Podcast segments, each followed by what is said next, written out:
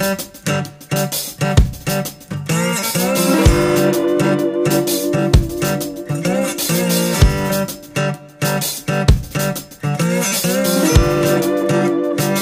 everyone, welcome back to Just the Tips. I am Paco bringing you Just the Tips.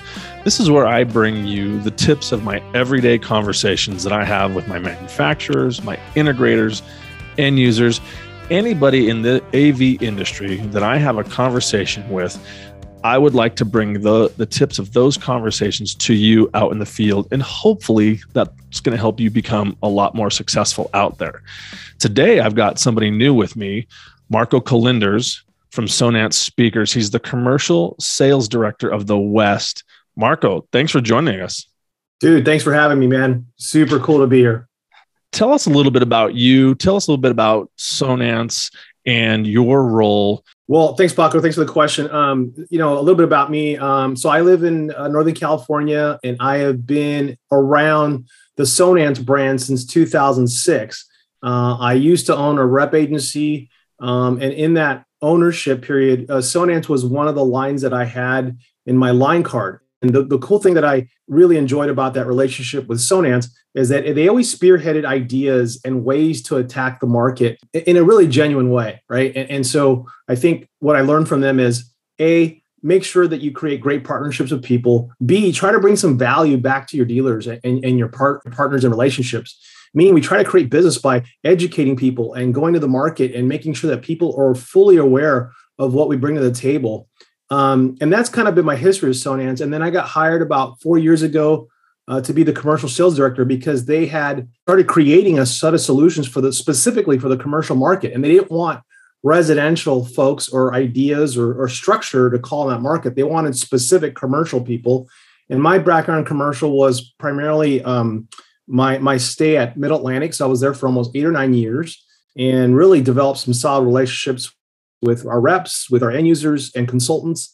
So I brought some of that over, and in the short period, I think we've done pretty well. You know, we've gotten out to the market. We've uh, got some really solid end users that are using our product on a, on a continuing basis. And then right now, we're in the middle of uh, you know having a new set of reps joining us, uh, particularly ProTech, and that is helping us grow our brand even more you have an extensive background with Sonance from what you're what you were saying there, and I, being the rep now, happen to know that there's not just Sonance. There's Sonance, there's James loudspeakers, and then there's iPort. Why don't you give us a brief rundown on the three different groups there, and then we'll roll into the specific, I wouldn't say issue, but solution that um, James loudspeakers will uh, help uh, solve here. So, if I may, Paco, I'm going to go back just a little bit because it's mm-hmm. a kind of a, way to answer the question uh, a little bit indirectly, but it'll come to the point here where we'll make here. Um, so, Sonance was a brand that started with two friends, Jeff Spencer and Scott Struthers, and they started the, the, the company back in the late 70s. And um, what they found uh, through their client interactions, what they and they were primarily residential integrators at the time, they uh, were really tasked to figure out how to hide audio. And that wasn't an easy thing to do back in the 70s because you can remember, you know, we had these huge TVs, CRT TVs, these large box speakers around the floor, and they had to figure that out. Um, over time, they basically developed the, the first architectural in wall speaker. And so we've been in the business of making and hiding audio solutions. One, we have a phrase called design to disappear. And design to disappear is a theme across all of the brands that we have. And so Sonance over the years has made products, one, that look fantastic, and two, that sound really good for what you pay for. And some of our speakers should be charging three times as much, but they are the prices that they are because we feel that we want the market to be able to afford good audio. And so in that in that theme, iPort was created because Scott Struthers, our owner, felt that the um, if I can remember correctly, the um, iPod, if you guys can remember the iPod, the right? iPod, yeah prior to the phone was he thought that was going to be the way people distributed audio in either commercial spaces, uh, residential residential uh, applications, and so he invented this dock. And I think it was like an 18 pin configuration back then, or 14 pin configuration that just sat on the dock, and and that thing was helping distribute audio. But as we morphed into other devices, as Apple forced us to look at other things like the iPad the iPort product became more than just distributed audio. It became a solution to dock, charge, hold, and protect iPads. Now, iPads have been kind of a weird category in terms of where to put them, how to charge them. Like, what do you do with if you have more than like nine or 10 iPads? Impossible to manage. Yep. The iPort has really made it really easy, elegant, and I think really accessible to a lot of people that um, really don't know much about the product. And in this pandemic, we're just seeing a lack of touch panels across the board from all major manufacturers, right? I'm sure Paco, you see that every yeah, day. it's very few people want to be touching somebody else's screen or something like that. And so to have an iPad of their own where, where they can just Wi-Fi in for control of something is becoming very popular. Yeah, so it started with audio, but now it's becoming more of a utilitarian Hmm. uh, application. And then, as far as James is concerned, James has very similar, uh, very similar values that Sonance does. As I mentioned before, design to disappear, right? Well, James does the exact same thing, but they do it on a different level. Where they're attacking the market is they're saying, yeah, we're going to design to disappear, but we're going to manipulate and change and and and make sure that the audio product works around your project versus you creating a standard product that you need to make work with a current project and that's the difference between sonance and james james is a artisan brand that can manipulate and change and create anything you want now we have standard products but the, the magic behind james is that it gives us a capability that we never had before we can be challenged with different designs come up with ideas it happens all the time. And with James, if the product has enough interest, it becomes a standard product off of the shelf, right? Uh, and that's the magic behind James. So we have our offering at Sonance, which is standard product, right? And we put that in stock. iPort, again, we design it, we put it in stock, but James is special because they can create stuff on the fly if you give them some direction. For both Sonance and James loudspeakers, people are i think looking for that more and more now because like you said instead of changing your your project around it there's the ability now to have um, a product that changes to your project one or two of the things that i wanted to to have you talk more about one of them being um, the power pipe subwoofer that we saw when we were out there for training what a fantastic design and the ability to hide you know, I, I, think it's what is it your sound wants to look like was what you were, were saying to us. That is a, a great solution. If you wouldn't mind elaborating a little bit more on that. Yeah. So Power Pipe, again, it, it's one of those uh, inventions that we've had based on an, uh, an integrator's idea or problem. And so, um, you know, when, when you have, uh, if, if you think about the subwoofer category, right, it's, it's really a large category.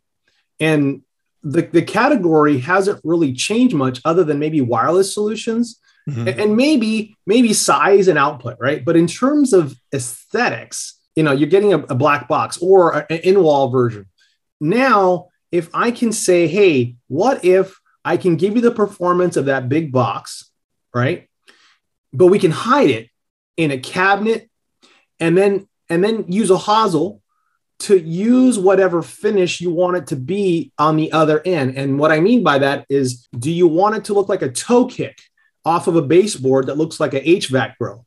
So the cool thing about that product is it gives you the output that you need, but nobody knows or sees where it's coming from. And that's the magic behind uh, that subwoofer solution. And that leads into the small aperture stuff. What does your sound want to look like? these were amazing to me. To, Like I, I've been around quite a bit. I've seen quite a bit, but this was something else to see this, this, this, the small aperture series and the way that they mount into the ceiling. And all you see is this l- small little opening, yeah. literally like a four inch opening. And it puts out an, a, massive amount of sound. So Paco, let me just say that um, I love your enthusiasm about the product because that kind of glow or that attraction to that product is what got me excited about James. Um, when they joined the family about three and a half years ago, we didn't know much about this product. Now, this product is fully almost American made 100%. There's a few parts and pieces that we get overseas, but primarily it's an American made product.